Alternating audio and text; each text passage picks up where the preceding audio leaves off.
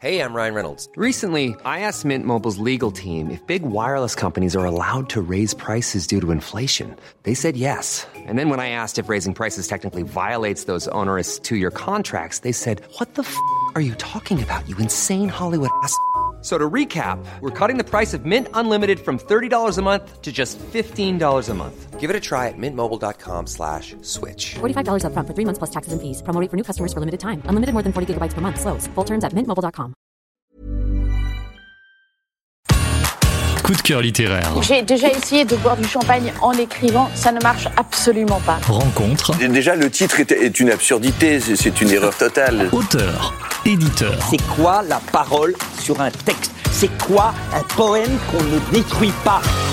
Ground Floor Café, un podcast de Grande Contrôle avec la librairie Caribde. Bonjour, bienvenue au Ground Floor Café. Cette semaine, la librairie Caribe est à nouveau en joie de vous présenter euh, trois livres qu'elle aime. Donc ce sera aujourd'hui Sylvain Coher, Vaincre à Rome, paru chez Actes Sud en août 2019. On ne peut pas tenir la mer entre ses mains de Laure Limongi, paru chez Grasset en août 2019. Et puis Les 11 de Pierre Michon, paru chez Verdier en 2009.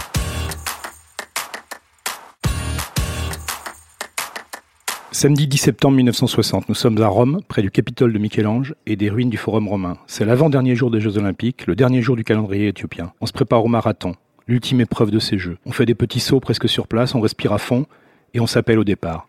Dans quelques secondes, il sera 17h30, l'heure attendue par les 69 concurrents de ces 17e Olympiades. Il fait 23 degrés et la nuit tombera vite car le changement d'heure n'existe pas encore. Ceci n'a rien d'un marathon, c'est la guerre. Sous nos yeux, le dossard numéro 11 est celui d'un jeune caporal éthiopien de la garde royale du Négus. Il se nomme Abebe Bikila et il a 28 ans. Il est venu à Rome pour reprendre un combat déjà gagné 20 ans plus tôt.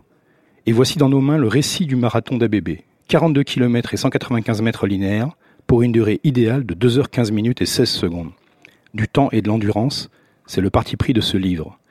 Lire comme on court, d'une seule traite, en ménageant son souffle. Un bon marathon se préparant avec rigueur, on aura pris soin de s'entraîner auparavant avec des revues ou des livres choisis au hasard.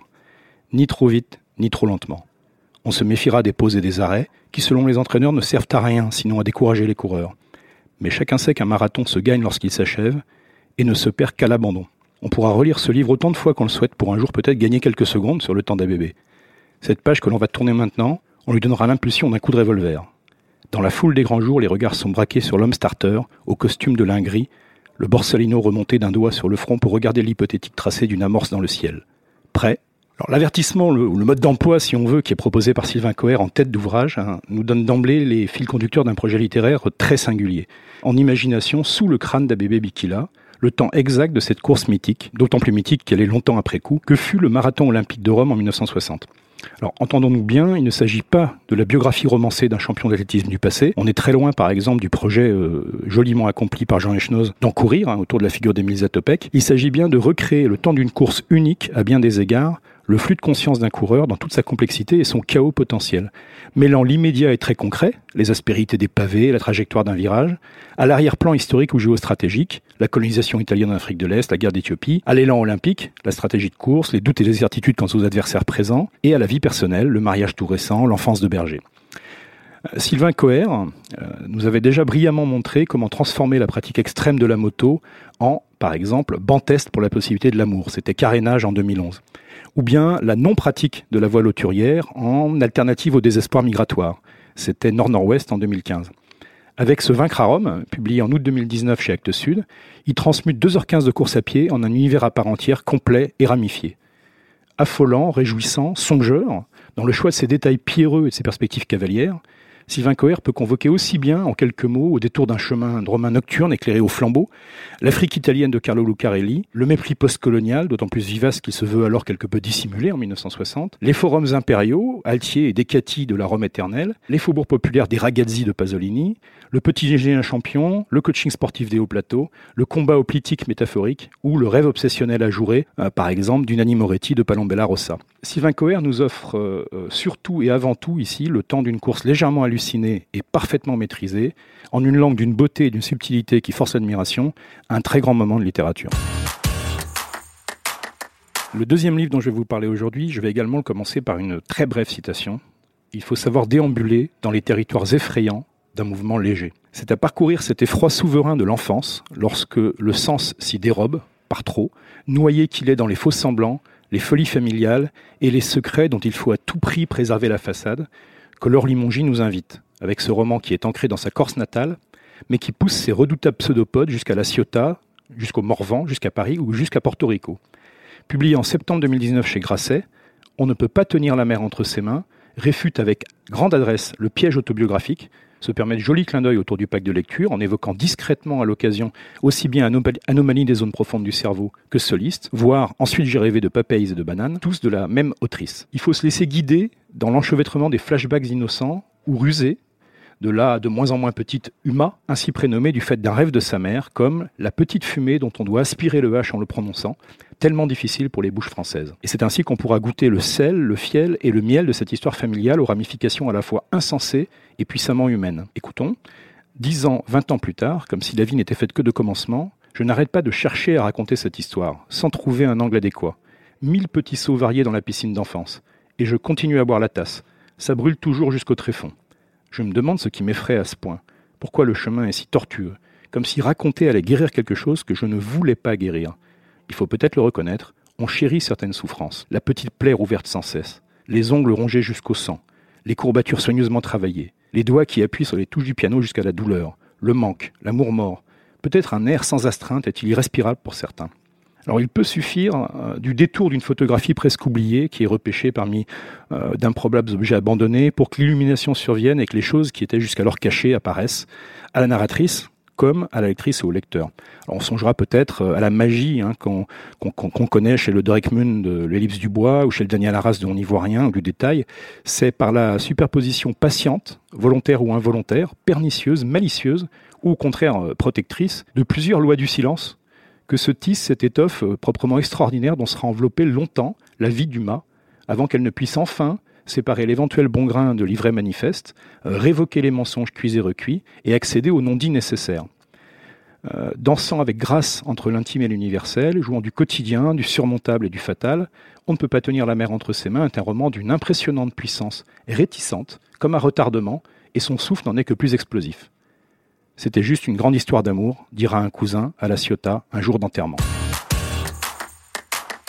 Voilà, le troisième roman dont la librairie Caride voulait vous parler aujourd'hui est plus ancien. C'est un roman de 2009 publié chez Verdier qui fut couronné cette même année par le Grand Prix du roman de l'Académie française, ce qui prouve que certaines années, l'Académie montre un goût très sûr. Les 11, c'est le 13e roman de Pierre Michon, et sans doute celui qui m'a le plus euh, comblé et marqué. Davantage encore, et c'est pas peu dire, hein, que Vie minuscule en 84, Maître des serviteurs en 90 ou Le roi du bois en 92. Cette féerie, qui parvient en 130 pages, de la densité coutumière à Michon, hein, à orchestrer le choc éclatant, enfin au grand jour, celui de la Révolution française, de deux mondes disjoints, rapiécés, claudiquants, que furent et que sont celui des nantis, les noblesses entrées en décadence depuis longtemps déjà, les bourgeois dynastiques ou tout juste extraits de la tourbe, et celui des limousins, dont l'origine géographique est plébéienne, on dira bientôt prolétaire, devient l'emblème noirot et boueux de tous ces sans-culottes et vanupiers qui tiennent provisoirement, le temps du récit et un tout petit peu plus longtemps peut-être, le haut du pavé, dans les sections parisiennes, entourant de leur jalouse pression une convention flottante et un comité de salut public qui fait feu de tout bois,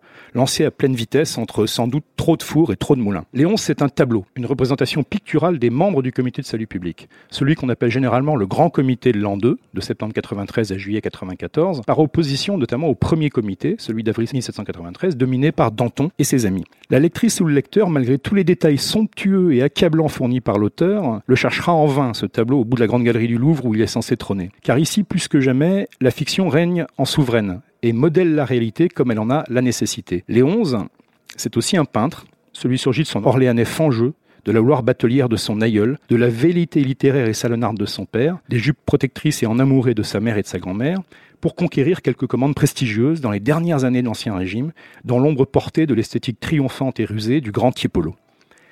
Les dictionnaires de l'art seront toutefois muets sur son compte, car Pierre Michon, fin connaisseur que l'on sait, hein, des personnalités de peintres et d'artistes, avait besoin de celui-ci précisément pour son projet et a su en effectuer la création purement ad hoc en forme d'emblème. Léon, c'est enfin une commande, et surtout l'histoire de cette commande, passée dans les ombres flottantes d'une salle de couvent réquisitionnée, au cœur du marais parisien, près de l'hôtel de ville.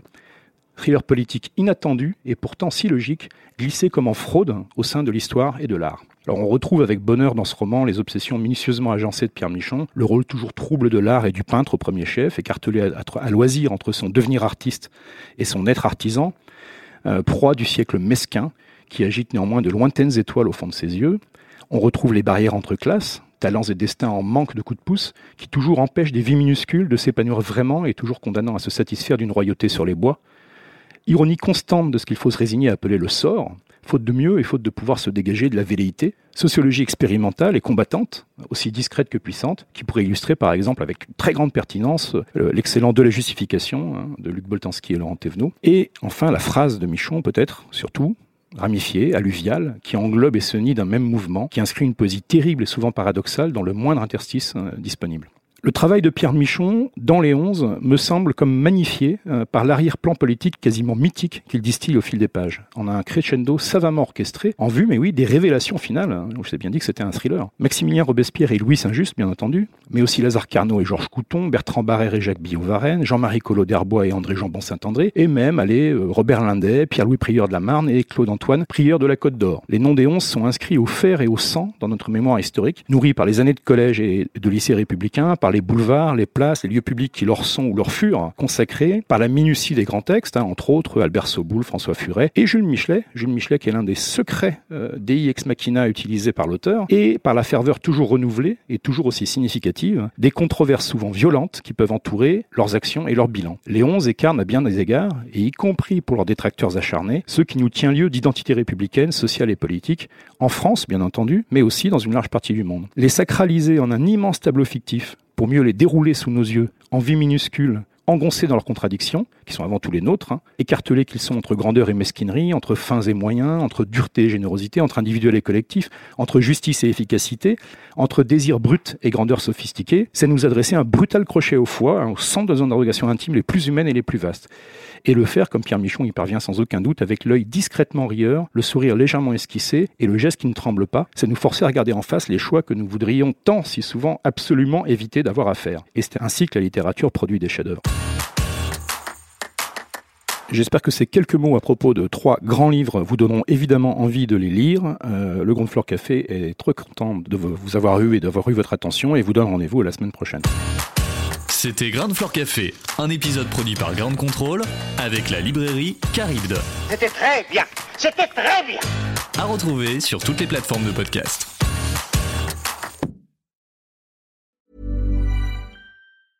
Even when we're on a budget, we still deserve nice things. Quince is a place to scoop up stunning high-end goods for 50 to 80% less than similar brands. They have buttery soft cashmere sweaters starting at $50, luxurious Italian leather bags, and so much more. Plus, Quince only works with factories that use safe, ethical, and responsible manufacturing. Get the high-end goods you'll love without the high price tag with Quince. Go to quince.com/style for free shipping and 365-day returns.